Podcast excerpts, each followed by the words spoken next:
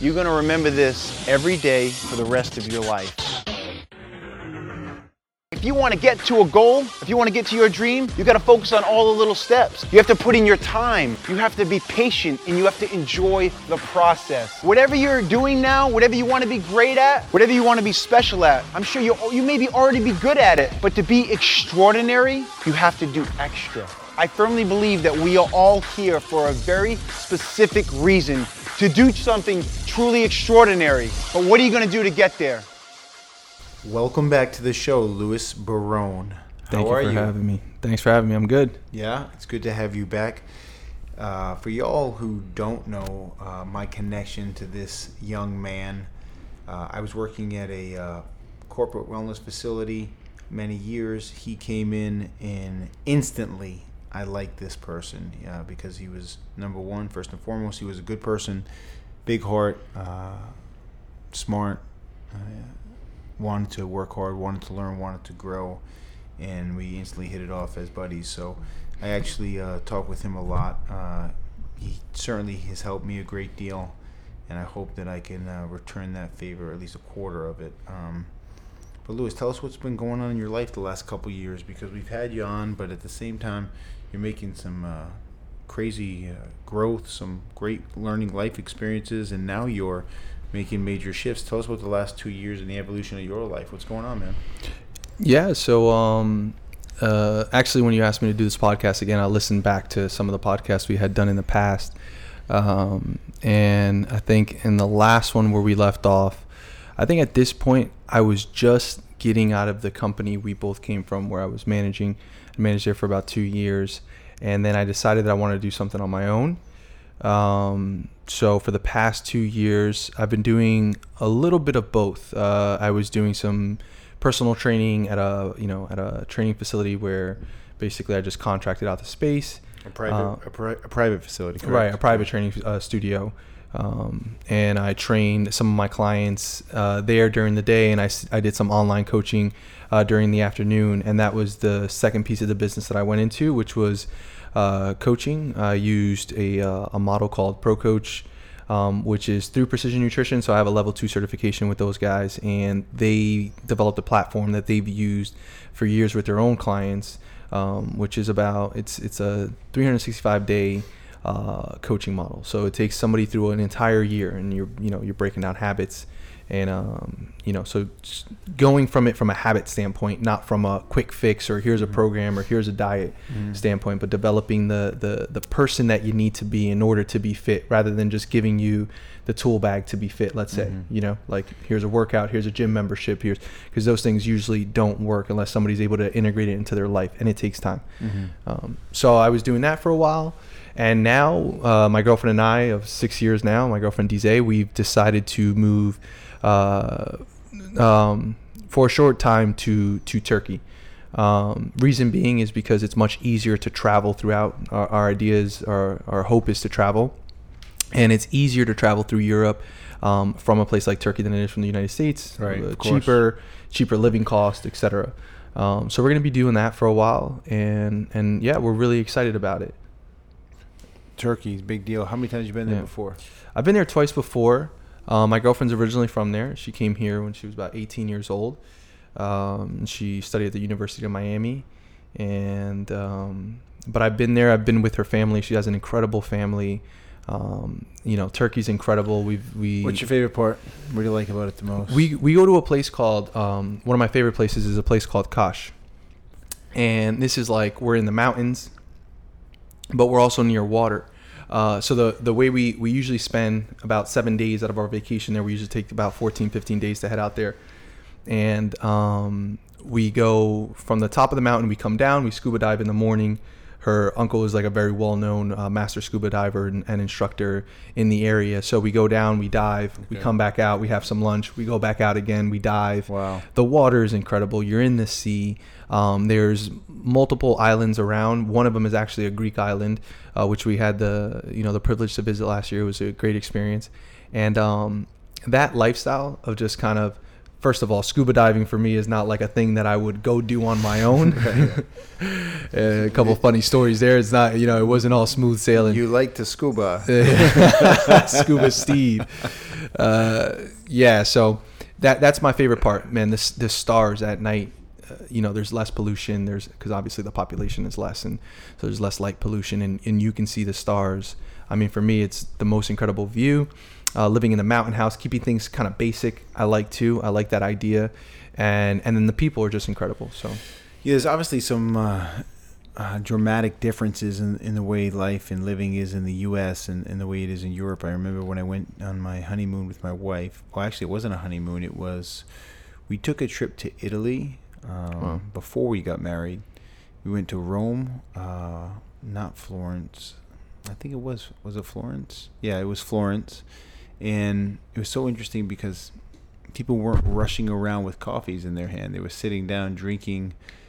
A shot of espresso would take them an hour to drink, and they may have sipped it or drank it in a minute, but they sat down for another forty-five minutes to an hour. In the United States, people were running around. Which, by the way, I'm I'm a very proud United States citizen. I love the United States. I love sure. the way we do things. Uh, I mean that. But I, there was definitely uh, some learning lessons there. It's a change of tempo for sure. Yeah, change of tempo and um, I, I, can certainly appreciate the fact that they make a lot of time for family and they do their very best to, you know, to maintain that balance. But I also am a believer that to do anything really, really well, balance does go out the window. Yeah.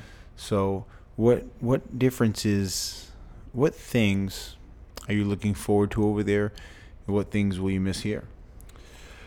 Well, I think the biggest thing that I'll miss is the ability here to be as productive and you know proactive as that is as I want. I mean, we live in a place where there's opportunity everywhere. You know, we're sur- we're surrounded around people um, who are highly successful, highly motivated, highly driven, um, and they're constantly practicing. You know, new ideas, new businesses, new ventures, and so having that ability where I'm like, for instance, when I picked up the camera for the first time, picked up a camera, learned on YouTube, and within six months I was getting paid for it. Mm-hmm. Something that was a hobby for me, something that, that I picked up purely out of fun.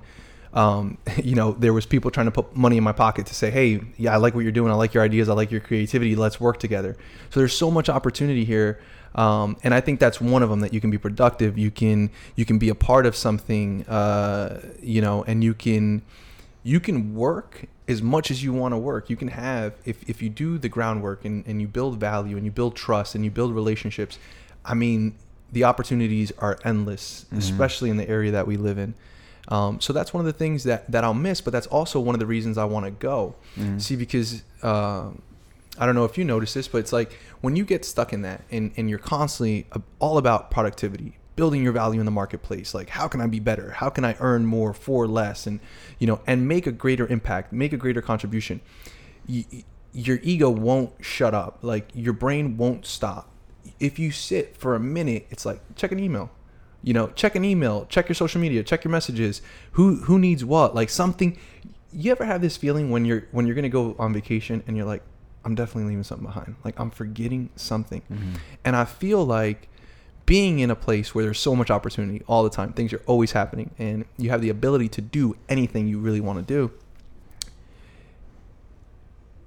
it's easy to get caught up in that. It's easy to, uh, you know, lose yourself in that, and um, and and then you start living, uh, purely on the external. So everything that your life is basically uh, based on your achievements, based on what's happening on, on, the outside of you, based on the approval of others, the the achievements that people can see, touch. This is another example uh, that I give people. Is like when I meet somebody, everything in my ego is like, all right, make yourself interesting. Like, let them know what you've done. Let them know where you've been. Let them know the accomplishments. Let them know some of the things you've achieved. Let them know maybe there's something you can help them with. Like, build value. Build value in the conversation we lose sight of just like just connect, like just just listen. Who because I'm thinking like what's the, what do they think about me? You know? Right, right. I think I will tell you this though. I understand where you're coming from. I I've spent majority of my life in that place, but I want to say as you get older, I mean I certainly have my moments, but as you get older, you find yourself you know, I just want to listen, Yeah. and I, I don't I don't need to build value. I don't need to prove. I don't need to. Uh, uh, You need to validate yourself, I don't right? need to validate. Yeah. This is what it is. I mean, Yeah. if you know, if you want to play that game, I'm probably not the guy. Like, Yeah. I don't really want to play that game anymore. You know, when you're in your 20s, you're like, but I did this and I did this. But then you get in your 30s, you're like, well, I did this, and then all of a sudden it just fades, Right. and you realize that. Let me try to work on my listening skills and become a good listener and and pull something out of this. You Yeah. know, I don't need to like you know seek that validation anymore. You know, but I think that comes with maturity.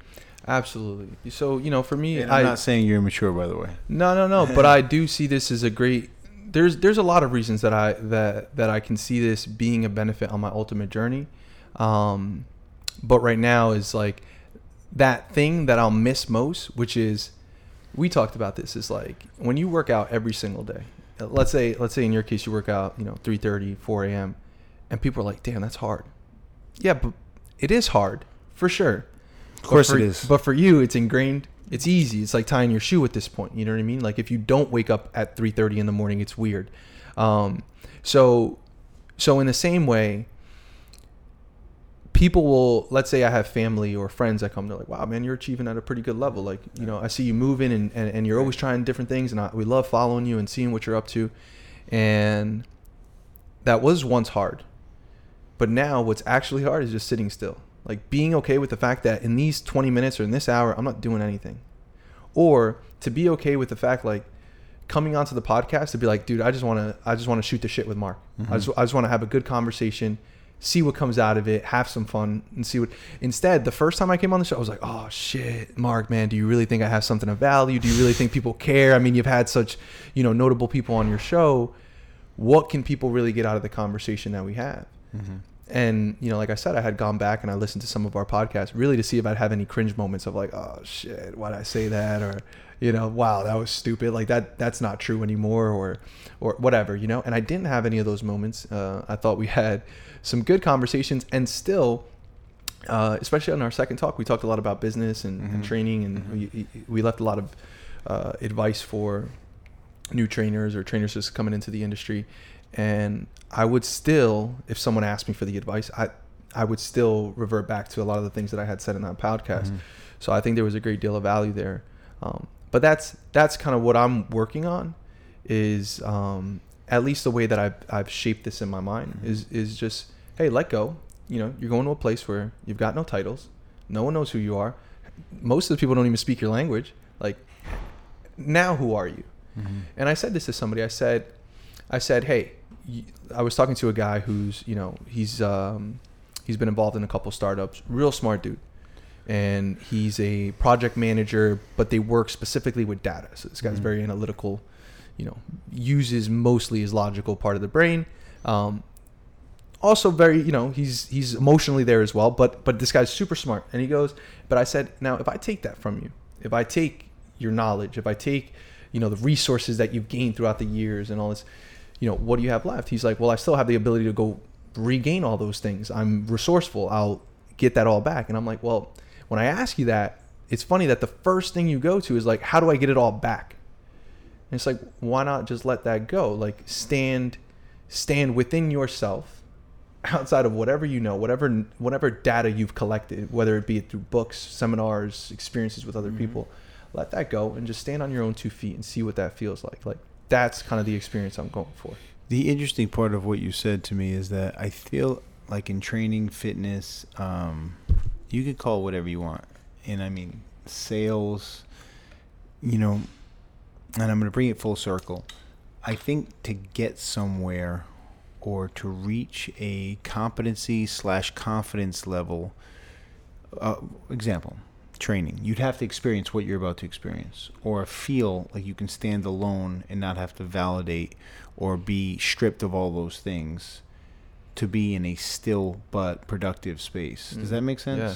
So, uh, I saw something recently, and a, and a young man said, "Hey, man, I have this book, and this book is all about sales." And I said, "That's interesting. What are you going to use that book for?" And They said, "Well, so I can close people because for my business and sh- the art of selling, like this is very important to me. This is like my manual." And I remember thinking immediately, I've never, and this is not, listen, I've never picked up a book like that, right? And I think that standing alone and just finding a place where you can, they call it stillness, but be stripped of those things and just have a conversation where there is no intention at the end. I think that's a free space. That's an open space and open mindedness that people feel. It's an energy that people feel. And that in itself makes people feel more comfortable than actually trying to sell the shit out of someone. Yeah. Like, I'd rather not sell the shit out of someone to get them there. I'd rather them want to be there based on the energy and the connection. If the connection's not there, I'd rather not have it. Yeah. But some people are so desperate to sell, sell, sell, validate, validate, validate. It's like I don't even know what you're doing. I mean, I think you're losing sight of what you're actually trying to do. Yeah. Right? Does that make sense? For sure. You're you're going into technique versus like what's what is that you're actually like like you know sometimes I'll ask people like what business are you really in? They're like, well, I'm a trainer. I'm in the business of training people, and I'm like, yeah, but think about that. What business are you really in? You got to be in the business of building relationships, building trust, building value, caring, right? Because because the first rule is like, if anything else, do no harm. You know, if nothing else comes from it, do no harm. But that's got to start from a place of care. So if your mind is like, I'm a trainer, then what do you do? You pick up training books and you pick up, you know, all these seminars on all these different exercises and exercise types and all these different modalities. But you forget who you're selling the training to is a person. And you forget that to get them a result with whatever tools you use, whatever methodology you use, you need time. And to have that where you can spend a certain amount of time with people, and especially depending on what market you're in, uh, uh, this is value time versus like and that's not only in what they're paying but also the position they hold and what their time is worth at this point you know? For sure. And so you look at that and it's like that's not really the business that you're in. Like training is is very basic. It, if you understand it well you can get as crazy as you want but that's always going to be dependent on who you're working with. So again, you're not in the business of training. Like you could have a list of all the cool exercise in the world. It's not going to make you the best trainer. You could be the greatest motivator in the world, but if if if you're not learning how to speak to that person, how to speak their language, how to understand what motivates them, you could throw out all the motivational lines you want. Mm-hmm. It's like throwing shit on the wall to see what sticks.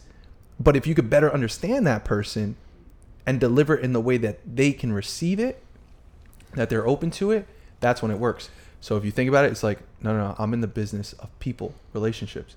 And um, A million percent. Yeah. Really, a million percent.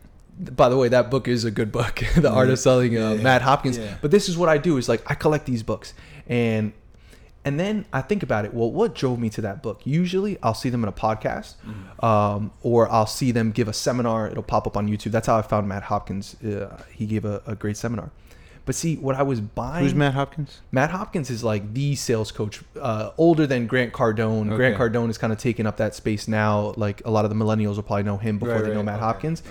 Matt Hopkins is like an OG in selling. Okay, let me just say this though. I, I don't think there's anything again. Listen, you're trying to better yourself. Like, there's nothing wrong with picking up those books. Like, Yeah. I, I don't want anyone to think that at all. Like, I really don't. Absolutely not. But this is what I do want to get out of it. Where I think you're going with it too is, is see what what what took me to his book was watching him speak. And what I got from watching him speak is how passionate, how knowledgeable, how certain he is of the services he, he provides, the techniques that he teaches. You know, and I'm like, damn, this guy is awesome. Let me read his book. Like, I, I got to get what this, you know, Right, where right. he's coming from. Right. But but the books do essentially teach technique. They teach uh, scripts. They teach the do's and the don'ts. They don't teach passion. They don't teach caring, and that's what resonates when I watch him. You know, so we talked about this is like some trainers when we were let's say when we were both at the facility even when i started um when i started and you were you know you were already years in and and and you you mentored me but whenever you did i never took it for just for what it was like if you gave me a program i didn't just take the program and then just try to replicate the program as many times as possible i tried to understand like mark how'd you put this together you know and then we'd get into the talks of like going from bomberitos to going into training one-on-one and then training athletes to then training the average joe and then how you started to figure your way through these programs in order to deliver it as best or as optimal as possible for the individual you were working with. And I'm mm-hmm. like, what the fuck? How'd you do that? Mm-hmm. Like that's what I want to know. So now I don't program based on exercises. I fill in my program with exercises. Of My- course, of course. So because I went under, I got a better understanding. I didn't just take what you gave me on the surface. And and I think that's what it is. It's like you can't just get a good book and assume that's going to do it. It's never going to be the technique. For sure. I, I think that, you know, what Lewis is saying is it's really important. I think one of the best, I will say this, okay? One of the best things that ever happened is like professional trainers, professional coaches, professional performance coaches putting out like subscription models where they give you exercises. Yeah. Okay, I'll tell you why. Um, I love what they're doing because they're putting something like impactful together. But the downside of that is trainers subscribe to certain things and they're getting thrown a bunch of fish. What I mean by that is there's a story that we all know well. and Lewis is laughing because he knows the story. You know, uh, a man takes his son out to fish and doesn't teach him how to fish. He just gives him a fish. The kid doesn't want to fish he wants to learn how to fish. So i don't want to look on subscriptions and get exercises. I want to figure out why. Not like it's a great lower body activity it's a lower body dynamic movement. I want to know why this exercise has become more optimal or is a great selection. With me the way i filter things in is i figure out what muscles I'm going to use based on which joint actions are going to be performed, and then I fill my programs in with exercise. They could be anything, right? Right. And then from there, how do I regress it and how do I progress it based on the most simplistic things? It could be transbanes and boards, so it doesn't matter what it is. It could be manual. But I think that when you depend uh, too much on online platforms, social media, or subscriptions, they're all wonderful things. I love them myself. I've been all over them, but I think you you you miss something. Like it's like you're missing the fact that spend some time staring at some some tools in a facility and wondering how you can modify things to make them more optimal for the person you're working with. You become the creator. You create. Don't just get fish from people. Right. Learn how to fish. Learn how to how to train and be creative and innovative and come up with impactful things for that individual. Right? Absolutely. And I- Absolutely. it's so important. I think that, and that's the same thing with what I was referencing with the books. The books are wonderful. The um, listening to motivational speakers. Lord knows I've listened to every motivational speaker in the world ten times, but and I love them. They gave me great motivation. But at the same time, the more I listen to them, the more I drown out my message. The more I um, Absolutely. you know, read these books on how to connect. Like, I don't want to read a book on how to connect. I want to figure it out. It's kind of like Simon Sinek says. Now we have dating apps, right? You swipe right, you don't even have to ask a girl out. You know, how about going up to the girl and saying, "Hey, what are you doing later?" Or Yeah. "What are you doing?" You know, like it's you need to experience that, right? You need to feel it. Yeah. If you don't feel it you don't experience it, guess what? You don't have a tool. Yeah. Right. You get, you get no feedback. There's Right. no way for you to make a progression on the next one. Right. Yeah. And then you're you're you're at the same level. So you reach the next girl, let's say, and okay, things work out. But was it you? You don't know because you didn't get feedback. So you make everything external. You're not wondering, well, how could I have made that situation better? Where did I go wrong? There's there's no feedback. Things are being made way too easy, you know, and we lose that feedback loop that is that ingrains the habit of wanting to be better in some sort of way. Um, to to your point of your message being lost, uh, the more that you pick up all, you know, the more if if if you oversaturate yourself with everyone else's knowledge, right, and then you almost lose instead of saying like i don't want you to teach me how to connect i want to experience what it is to connect. I want to learn it for myself. This is where this is another you know this goes a little bit deeper down the rabbit hole. Um and it's this it's where i am today has been a combination of a couple factors. But for the most part my free will and all of it has been limited uh, it's been almost predetermined in a sense and i'll tell you what i mean my dad came my dad was a very athletic guy always i always looked up to my dad for that because he was always like you know the he was like the shortstop on his softball team. Like he was the smooth guy. You know, they called him Cuba, uh, uh, Cuba, and um and you know, so he had like cool nicknames. Everybody loved him on the team. Like he was this guy, and so my dad was my hero in that way. And so I watched my dad, and I'm like, all right, I want to play baseball. Mind you, baseball was like my worst sport. It was boring for me. I was like an ADD kid. I'm playing with the grass. I'm that guy, right? It was boring for me. Um, but I played it because it was important to my dad, you know. And I know this story well. but but here's the thing is so so all right let's go through this and, and i'll go through it quick so i go boom all right my dad kind of guides me into sports men do sports according to my family and then everybody in my family was like look at how this guy's growing. You know he's six foot. By the time i was in high school six foot and you know he's going to be an athlete. This is going to be the guy that makes it. And they started feeding all these stories. And my ego was like yeah that sounds good. I like that. Ooh potential? I like that word. You know what else do you got you know? And look at this guy right? And They're they- creating a monster, if you will. yeah. So they're creating this story, right? So then boom, I go through it and I go through athletics because that's that's what I was destined to do, right? And then from there I go, I play college sports. All right, then I start training. Uh, I, I was always training in school, but now I'm in college and now I'm getting involved at the facility I'm training at, and it's all very predictable. Then I say like, oh, you know, I came to Florida and I wanted to start a career in training. Actually, um, things had got wrong with school and whatever transcripts were messed up. Anyways, they were going to extend me a year and I didn't want to do that, so I decided I'm just going to drop out, move to Florida. And at the time, I still felt I had a chance to play professionally, not not not major leagues, but but at least to get into the farm Okay. and but I didn't give it the time. I had the ability, I had the strength, I had the know-how, I had the the attitude to practice. Like I couldn't really motivate myself to do it with with that type of vigor and energy every day. Um, but it but it was it was there. And then I was like, all right, I need something to keep me up. I was doing training when I before I got to Florida. Let me let me try and get into something here. So I applied to two places. End up working over at Equinox. So again, it's all now, mind you, when they hired me, dude, I, I had one certification, no real experience. I had dropped out of school, so I didn't have a degree. Um, and but I looked the part. So again, it's predictable. You know, where's really the free will here? I'm just making choices between. Well, do I work as a bouncer or do I work as a trainer or something like Well, you that? put I wasn't big enough for a bouncer, but you understand Right. what I'm saying. no, you were skinny. You were skinny. You get bounced around. But Yeah. anyway, uh, no, I'm just kidding. So, but think about it. Like you make choices based on putting yourself in a position to be successful based on the circumstances and the card you've been given. And based on my advantages, because here's the thing they say this in this movie, and I always forget the damn name of the movie.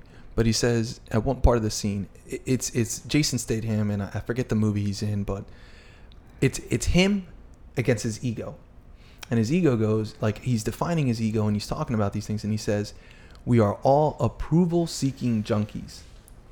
So here's the thing. Why would I ever choose anything else when I get so much approval, when I get so much recognition for the things that I do well? Because I have an advantage of them only because I've been doing them for such a long time.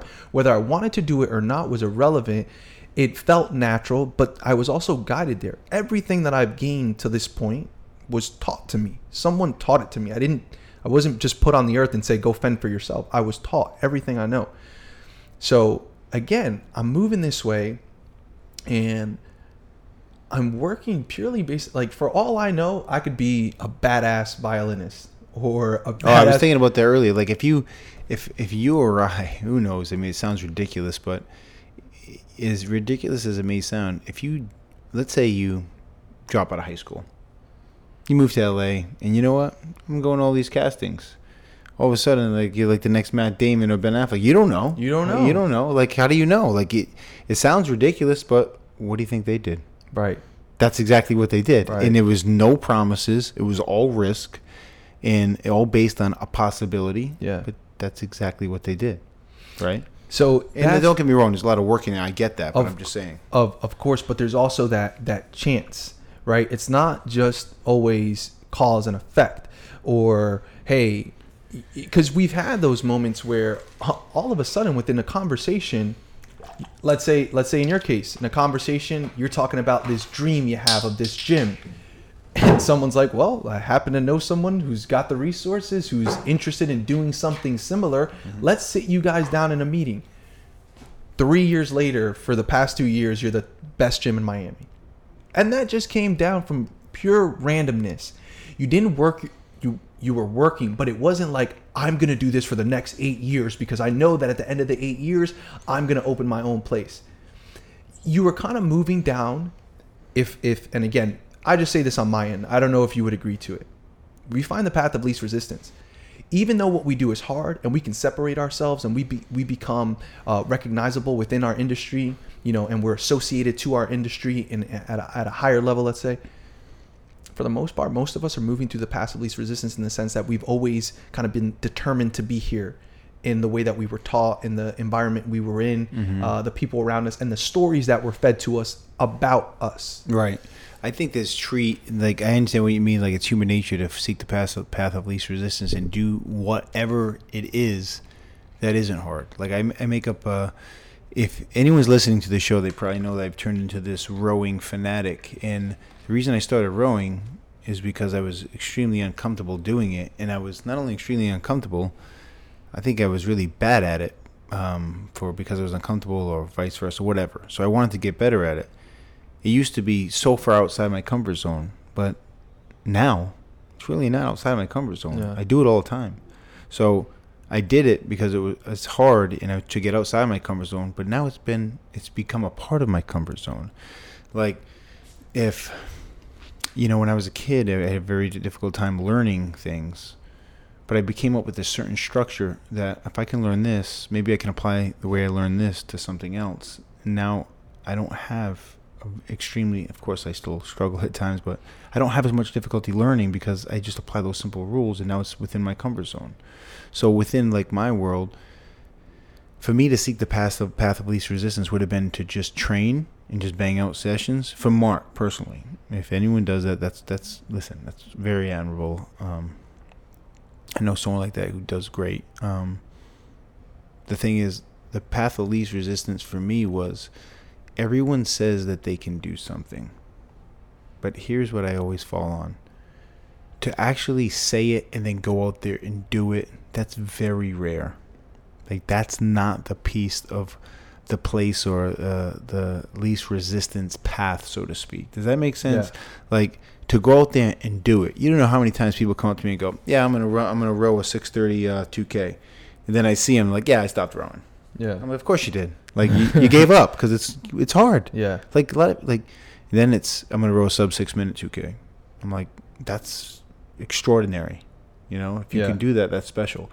But to do that, it's going to take two or three years of ridiculous work and pain and suffering, and that's the path of least resistance. Does that make sense? Absolutely. Because people just don't want to follow through, and for whatever reason, that's fine. Like I've had my difficulties as well, but the point is to say you're going to do something and go out there and do it, and then be consistent forever, a year, a decade, a lifetime. That's hard, you know. And I can get it; it's predetermined. You're kind of w- working your way, but I look at it like you you know the video game Pac-Man. of course.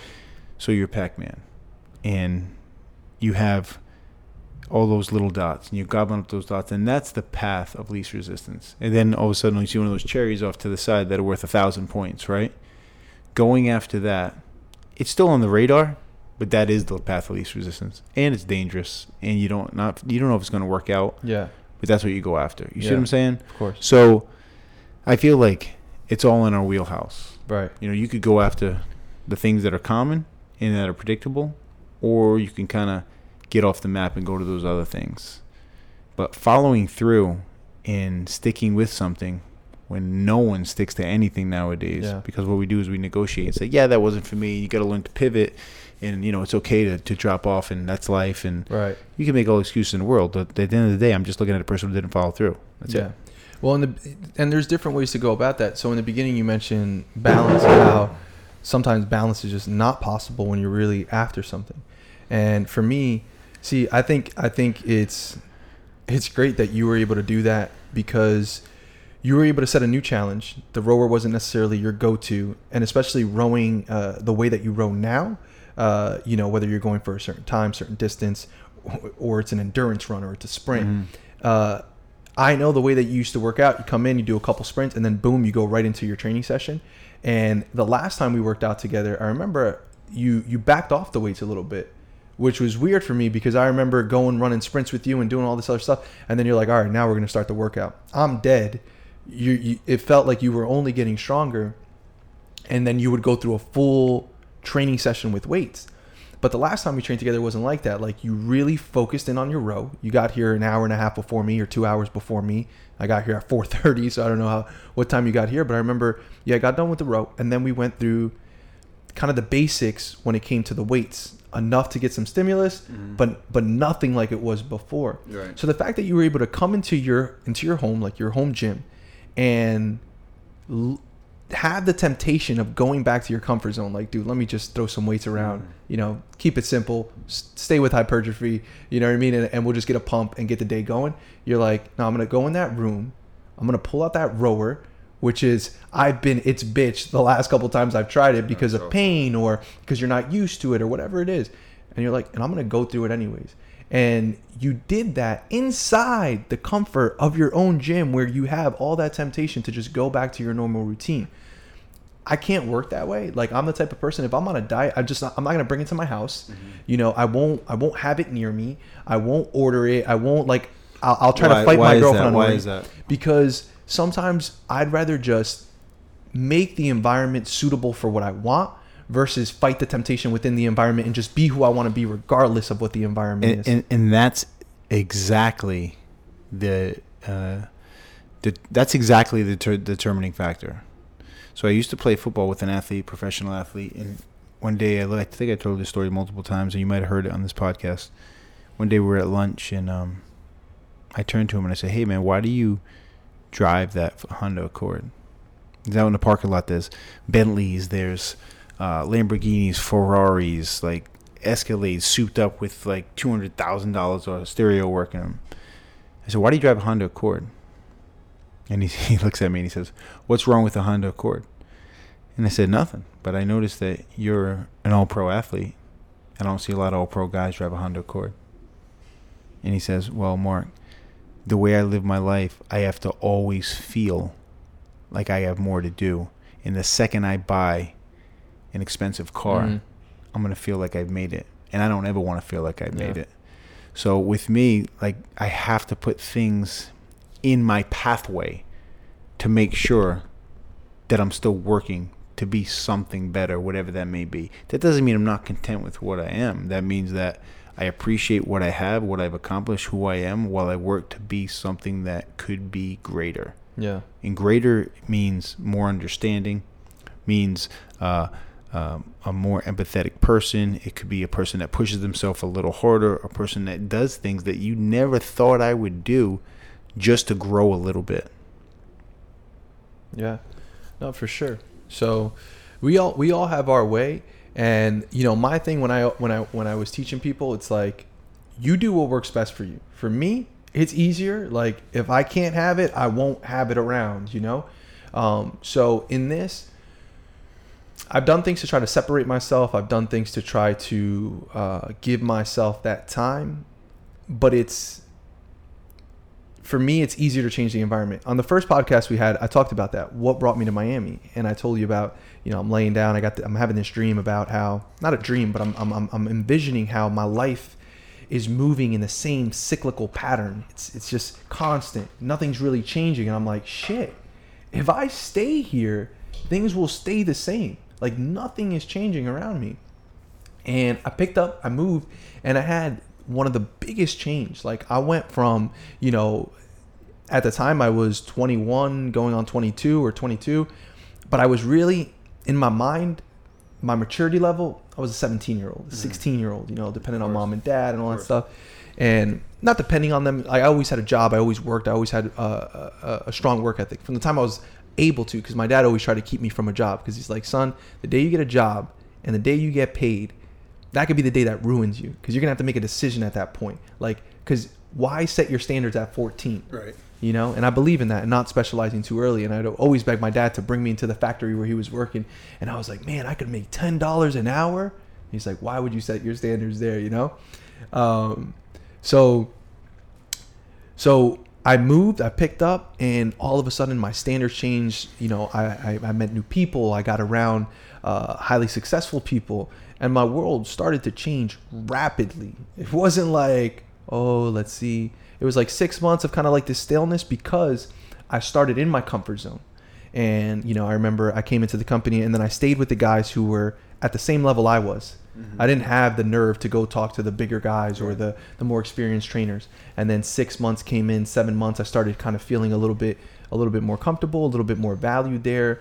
Um, and then I started kind of poking away. And you know, you were one of those guys where I would poke away and just kind of try and see what I could get from you. Like, hey man, you know, love to work out with you. Or hey man, love to hear how you know it was working with these athletes or whatever.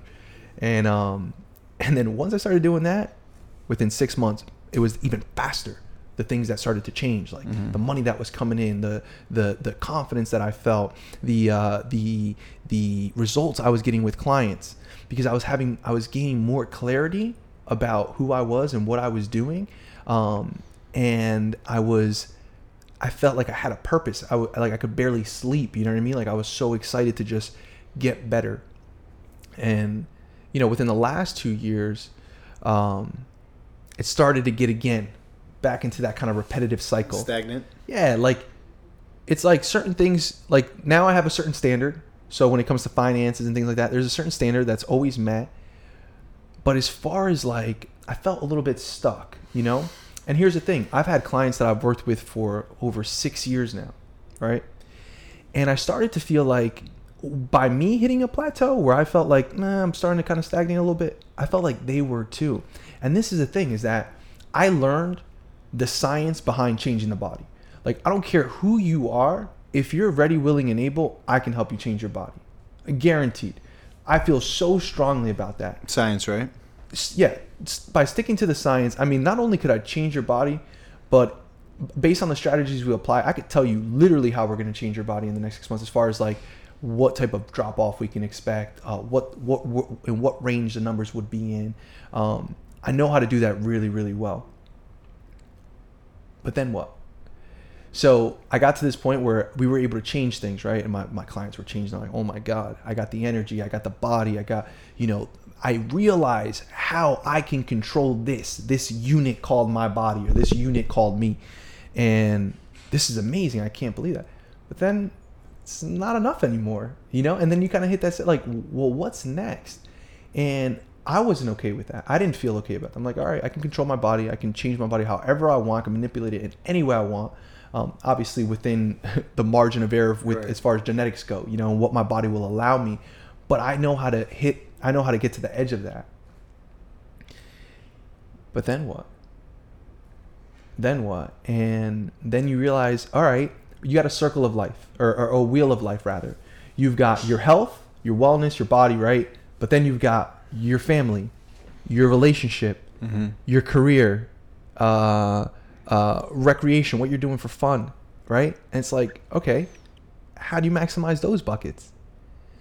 And when I got, not when I got into it, when I got into it, it was all about performance, like because I didn't know anything else. I'm like, all right, best exercises, how to get somebody to sweat and like give you a huge high five at the end, and then boom, I'm a winner, you know? That was my my first interpretation of what training was, and then I started moving more into the complete, like how do we make a, a real transformation? But I'm not there yet, and I feel like you can't take someone through an experience you haven't been through yourself, and quite frankly, like I just haven't been through enough challenges. Like I don't have uh, thick enough skin. I haven't put myself through through something that that would really challenge my identity, my my worthiness, you know, where I could stand on my own aside from the conversations if somebody wants to talk about health and fitness, like let's run it. I could run the table all day long with you. What happens when you go into the sector of losing a loved one or So that's to say now. Let me interrupt you. Yeah, I'm please. sorry. Um, was that? Did you? would you say there's this? Obviously, uh, you're saying there's a certain amount of life experiences that you think you need to have under your belt to take someone to the other side, correct? yeah, And then, with that with that being said, if someone loses a loved one, would you say like there's just certain things that as a young person, um, you're still not as comfortable discussing? no, no, no, definitely not. I'm not. Okay. Yeah, Okay. not. Okay. Because I think, you know, those the things that you're referring to, and this is why I keep referencing experience. The older you get, the more people you lose in your life. I mean, I've had multiple friends take their own life. I've lost, I mean, everyone in my family with the exception of my brother, right? So you, you just when you uh, come across a client, a friend, and they lose a loved one, and and you're like, it's almost like there's no conversation. Yeah. You're like, I get it. I've been through that, and there really is no conversation that helps that. But there's also You know? within that there's a deeper level of connection. An understanding. Yeah. Yeah, an, an unspoken understanding. Yeah. Right, for sure. Yeah. So, you know, I used, I went, you know, at the end of the spectrum using, you know, death in a family, let's say, as an example. But the, the idea is just overcoming challenges. Because here's the other thing that I learned. So, in teaching people how to become fit, I always, I acknowledge the fact that the, the brain was meant to do nothing else but help you survive and replicate. Right. So the fact that the like it's a fact that you move in the path of least resistance. You have to convince your mind to do otherwise. Otherwise, you're just seeking like where can I eat, where can I sleep, and how can I reproduce? That's and how can I get out of this hard work? right. Right. So I literally started to apply that in a way where it almost backfired on me. Where it was like, all right, I don't need to work out that hard because I know how to manage my nutrition. I don't need to. So I started finding ways where it was to optimize the experience to be most effective and efficient. But at the same time, sometimes you need one of those workouts. You need to get on the rower, tape your mouth shut, and just get to work and just see when you hit that whatever mile marker it is for you, where all of a sudden that head kicks in and it's like, get off the rower. Oh, what yeah. the hell are you doing? Oh, right? yeah. Like, stop. How do you get past that? Right? Now, now that's what I'm asking myself, and, Right. and and I would love to hear your answer as well, because because I think that's a place that many of us don't go, but it's on the other side of that, right? No challenge, no change. On the other side of that is where you find out, like where you stand with yourself, like who you are. A million percent. I think uh, here's the thing: a lot of people, first of all, a lot of people don't want to go to those places, right? And we keep talking about the same type of wheel, but it's in what you're discussing, Lewis. It's an exercise. It's an exercise because you have to. If you get on a rowing machine, I got on a rowing machine. Uh, it was about a, maybe a month ago, and I had to do a half marathon, which is 21,097 meters, I believe. And um, I decided to do it outside that day. And um, halfway through the, halfway, 15 minutes in, it usually takes me anywhere from an hour and 15 to someone who's really great at it to an hour and 25, maybe. I think I did it in an hour and 23. Um, halfway through that session, I decided to do it outside that day, and it was really hot. And I didn't do it at like 4 a.m. I did it at like 7. So it was getting really hot out. Yeah. And Bailey was out there, and he knocked my water and my electrolyte drink over, and I didn't realize it. So now I'm on that machine, and I'm going. I have to get a good time. I have to do well, and now I don't have anything next to me. So I'm 20 minutes in. I probably got another hour left, and it turned in from going for something that was maybe a record or doing well to I have to survive because now I have sweat in my eyes. I'm exhausted. My body's killing me. I have nothing left, but I have an hour left. Like, look, this, I keep it in perspective, right? There's no bullets flying over my head. My life's not at risk. I don't think anyway. Right. And uh, but But it feels like that. it does feel like that. And to, to put yourself in this state, it, that's the exercise I'm referring to. You have to keep going, finding some compartment in your mind to tell you, I can do this, I got this. And managing that, that's the, to me, that's the essence of who I am. And that's the essence of someone who's been down a deep, dark hole and figured out how to get out of there. Right. And only, you only figure that out by going there Right. you got to go there. Like I can't give you the Right. fish. Right. I got to teach you to fish, and the only way to teach you to fish is you got to suffer. Right. You have to suffer. That's why nowadays, like I don't want to put people in a position to be successful. I want to see them make it happen by getting no help. Yeah. and that's the trick, right? Would you go to a mentor and say, "Save me"? Yeah. Like I'm going to give you some money. Like help make me successful. They're going to say, if you really want to be successful, this is the essence of the Eric Thomas speech. Right. Right. Right. If you really want to be successful, like I wasn't even trying to go there, but that's where we ended up. Right. If you really want to be successful, you'll show me how you're going to do it. Right. Right? Absolutely. And I'm not coming I'm not a successful person. I don't I'm trying to be better. Yeah. I'm trying to do more. And the only way I sharpen my skill set is by doing those things that no one else wants to waste their time doing. Yeah. I'm not talking about education or learning. I'm talking about whatever it is that I suffer miserably Right. at. I'm going to do that. So, Right? yeah. So this is how this is how I've learned to look at people, and and I'll tell you like when I see you.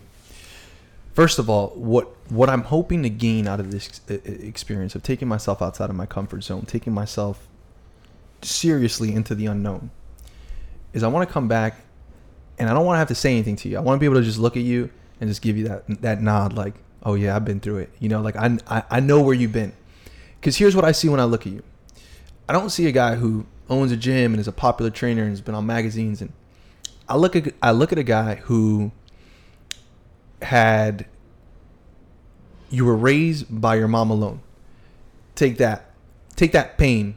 Then you say then you go into into a school where it was at that point the only school who would take you, but then the the level of appreciation this guy showed you and then taking you from your home, take that pain, taking you from your home, the only thing you knew at that time, take that pain.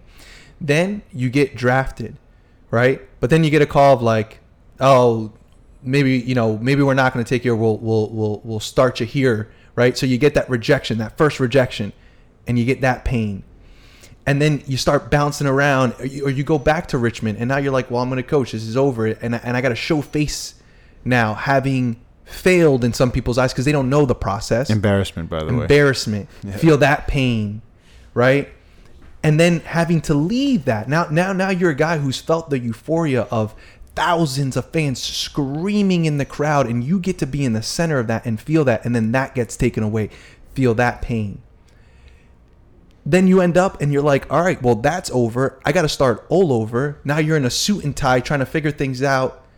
Take that pain. But then that ultimate leads you to the place where you feel most comfortable in the gym. Someone says like why aren't you doing this professionally? Boom you start doing it uh, you go into uh, uh, strength and conditioning you know and you work with someone who maybe you don't connect with all the time and you kind of feel that pain. And now you're working two jobs. You went from a professional athlete to working two jobs tw- 20 some hour days right?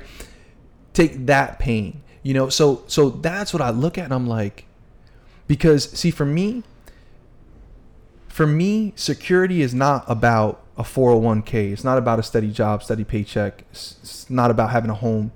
It's about the confidence you have in yourself to deal in any given in any given situation.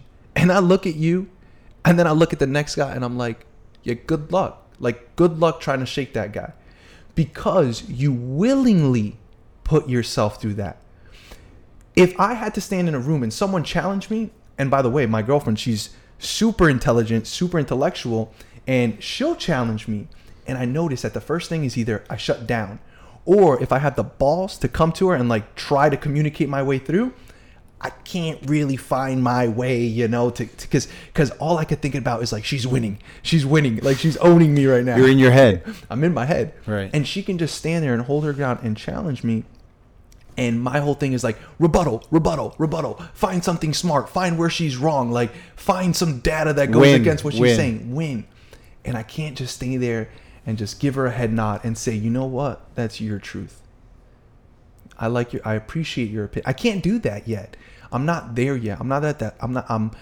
I'm admittedly, I'm not at that level yet. That, that's a big deal to recognize that because I don't I don't meet anyone who admits that.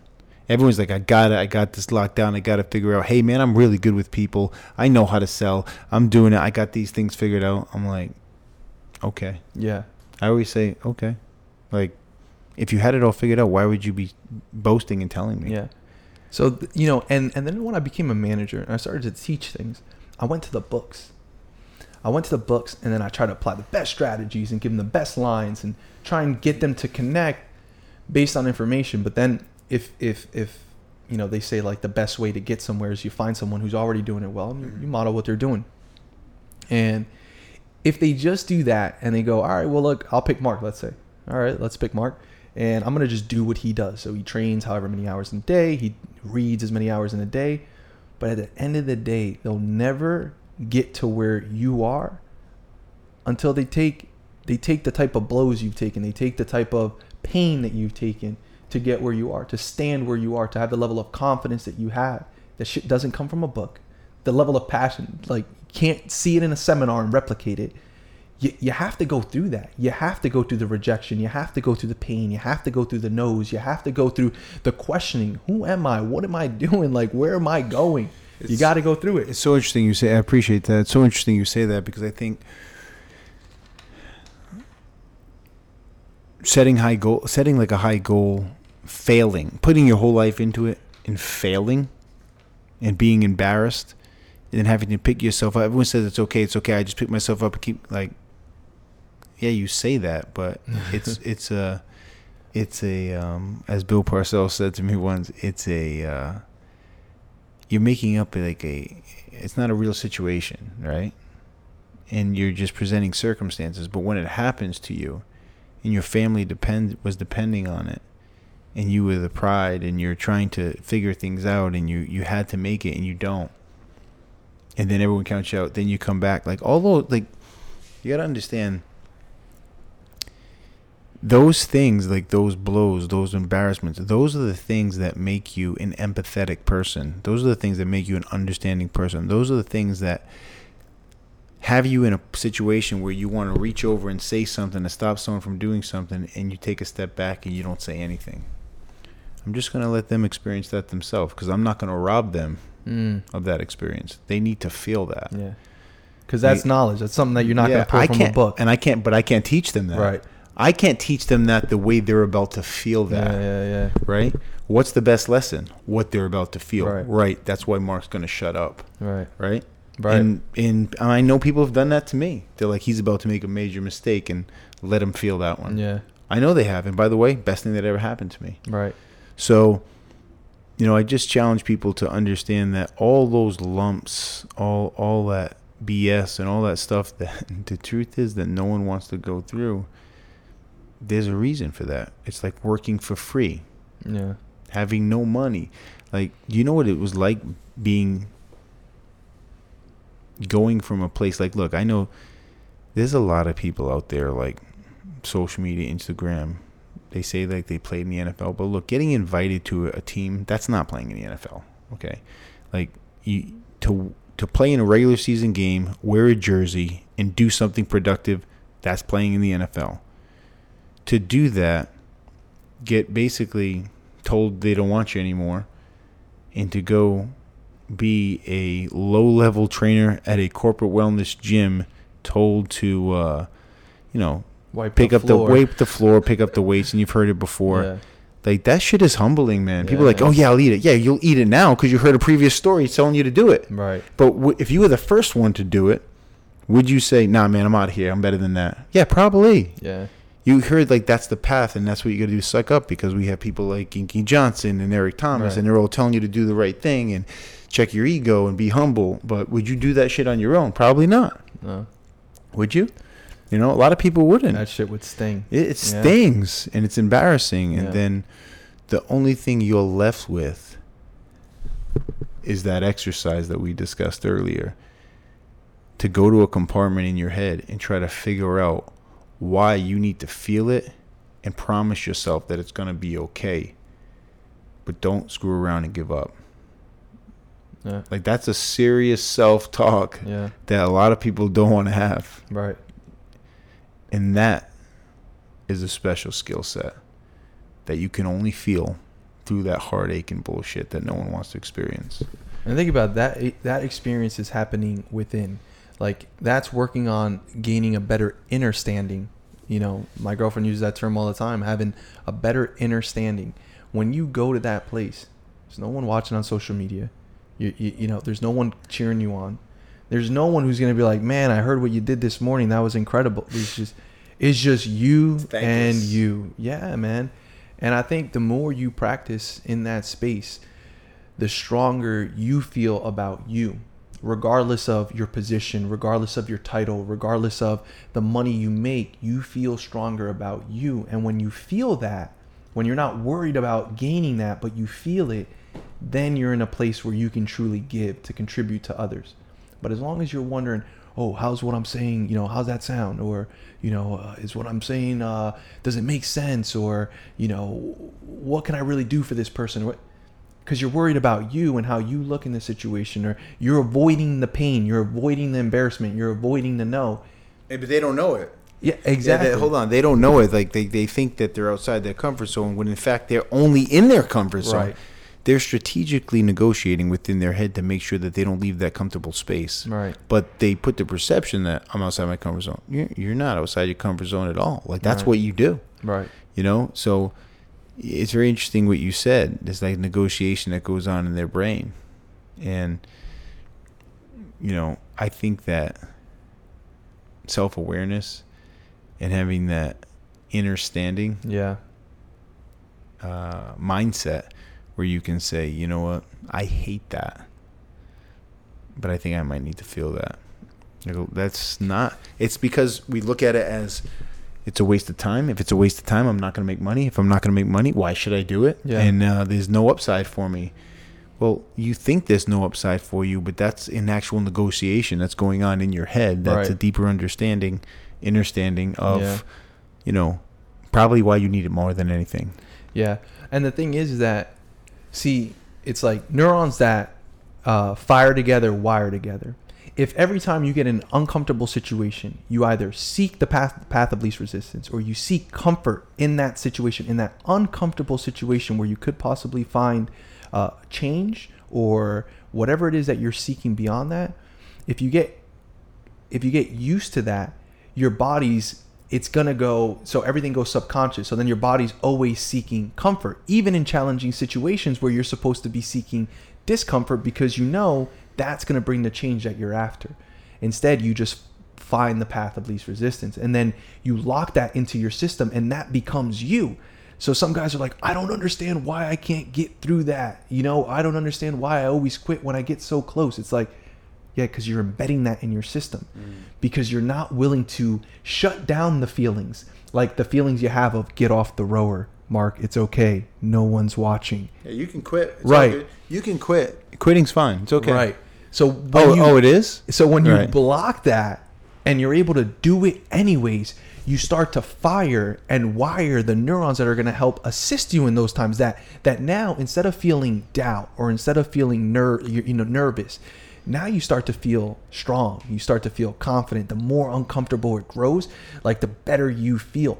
But you can't manipulate your feelings until you get yourself to that place and then control it. So like you get yourself to the place where you're like you want to quit, but you control the urge. And if you you find that if you can control it for at least 10 seconds, 20 seconds, 30 seconds, like you're always fighting for the next 10 seconds. Passes. Yeah, it passes. It does pass. It passes. It passes. Just like someone who's cutting back on the calories, they they feel the hunger pains. It's like if you can just give it five, ten minutes, it's gonna pass.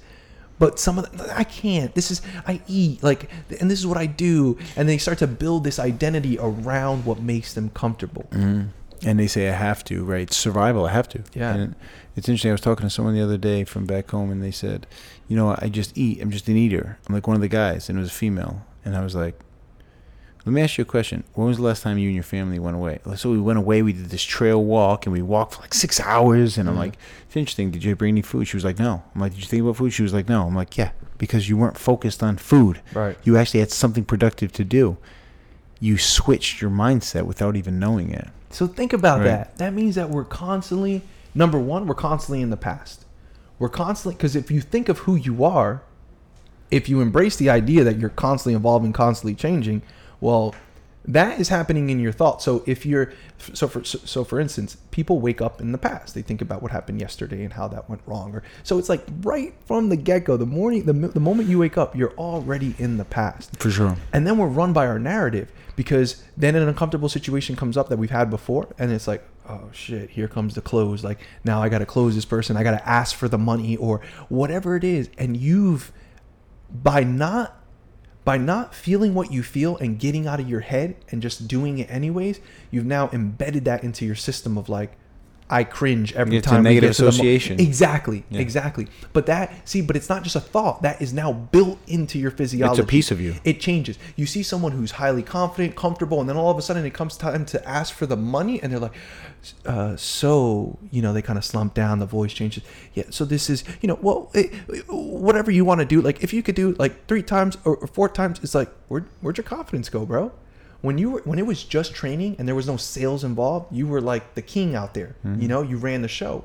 All of a sudden, when it comes into a, a place where you don't feel so comfortable, your physiology changes, your voice, your tonality, your confidence, your clarity, all that goes out the window because you've practiced that now.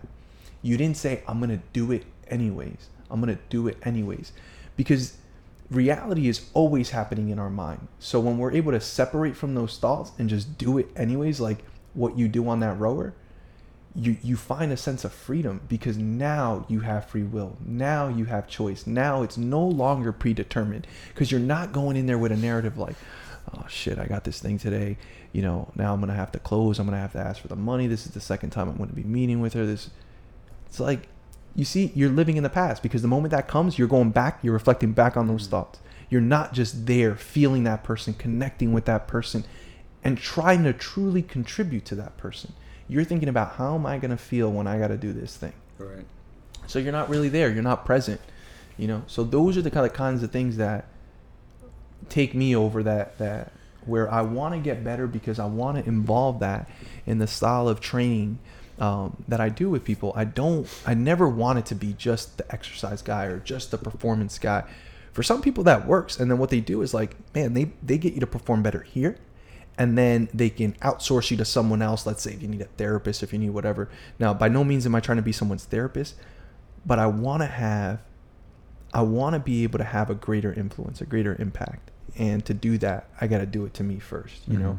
And I, I don't feel like I'm there yet, and I'm seven, eight years now into my career. Mhm.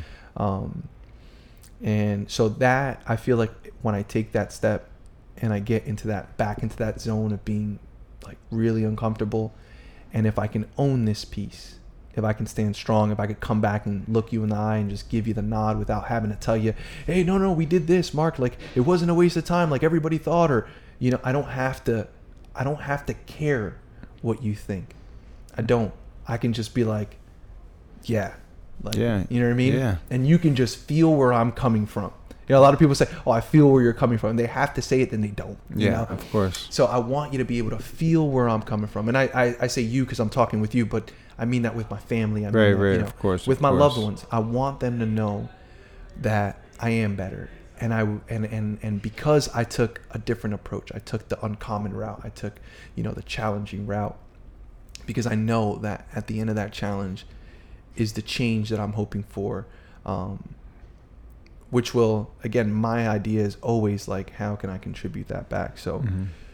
that's that's the next level like i'm trying to get to a new game Well, I mean, like I said before uh, in the beginning of the podcast, I think that's number one. That's very big of you, and I think most people, you know, they'd say it depends. Look, there's many schools of thought out there. There's the person that you're gonna go to high school, go to college, get a degree, start working on a job, build build your business, uh, start a business, uh, sustain that business, grow that business, get a family, have some kids, retire, and that's it. Like, there's nothing wrong with that at Yeah, all. but- But, let me ask you this while you're on that real quick how many of those people have you worked with or you work with in the past that attained all that they went through the checklist by all means in anyone else's eyes highly successful but still feel like there's more they all feel unfulfilled. I mean, I, I, I, I look the people that I know that are it does they don't. I guess you could say type A, but even when they get all those things, they don't stop. They're always reaching more, and I always say the most powerful work that any person can do is that the work of a person that's fulfilling, right? Whatever that may be. They have, uh, and it usually comes down to helping people in some way, shape, or form. Ser- seriously, some way, shape, or form part of mine might be uh, is helping people, but like there's a there's a lot of kids out there who are very similar to to Mark Magna. You know, I don't care if they're from if they're at George Washington High School, Durfee High School, wherever they may be. And they all have crazy potential. Like we talked before about what if you went to LA and became an actor when you were a kid? Who knows, man? Right. I could be sitting next to uh, the next Christian Bale, right? Really? Right. Well, those kids think it's possible, but there might be a lot of people who told them it's not possible. And we could be, you know, have the next Tom Brady right down the street. We could have the next Antonio Brown right down the street. It's re- it's possible, and I feel like it's my job to let those kids know that you can choose to do whatever you want in this world, but just know that it is possible, Yeah. and you have to understand that. And it's not about yeah, but you got to put in the work. That's not what I'm saying. What I'm saying is the possibilities are endless. Don't be short sighted Right. and just understand there's a big world out there and there's a lot of possibility. Absolutely. But it's not going to be comfortable. Absolutely. And it may not always be what you imagine it to be. So the biggest thing though is so meaning that you can live your purpose even if it's out of context of what you thought it would be. Like for instance, you may have thought you'd be a hero to kids as an NFL athlete. But maybe now you're going to serve as a hero as, to kids maybe with your with your book or with your podcast or with your social media. There's a different outlet but you're still fulfilling your purpose of being a contributor growing to, to to be able to show here's the potential and guess what? You don't have to have money. And guess what? You don't have to have rich parents. And guess what? You don't have to be in the best programs. You don't have to go to a division one school. You just got to want it. And if you can teach that to guys it doesn't matter how you do it as long as you're fulfilling that purpose. Mm-hmm. But the second piece that's really important is finding out what's innate within you. Like we all have innate talents. We all have gifts that have been given to us. And are you exploring those? I don't care in what context. Are you exploring those? Like for me, I know and I've said this on your podcast before. My gift is to be able to see other people's superpowers. I see the light in people. Like I can look at someone and I don't care how low they feel they are, where they feel they are in life. Like just in a, in a in a in in a in a single conversation, I can usually walk out and be like, man, like see a greater potential in that person. That's a gift. Like I don't know how I do it. I didn't read it in a book. I didn't, but but that is something that I know I can do, mm.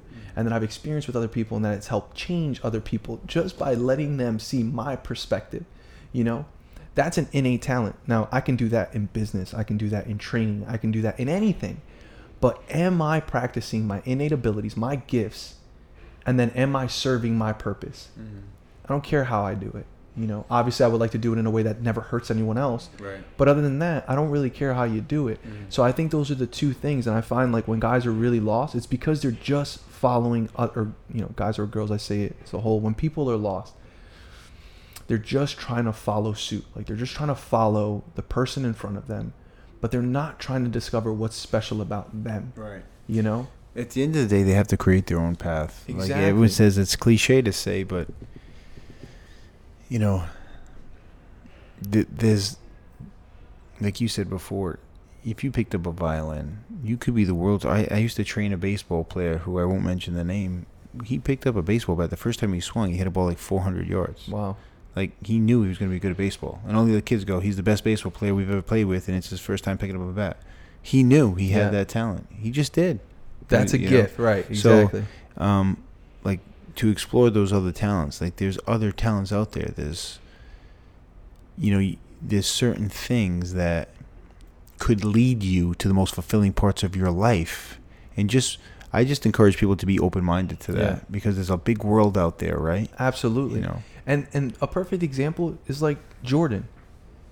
Jordan had a gift as an athlete, but especially as a basketball player, that a gift that he was able to develop. And then he went kind of out of context and like went the baseball route.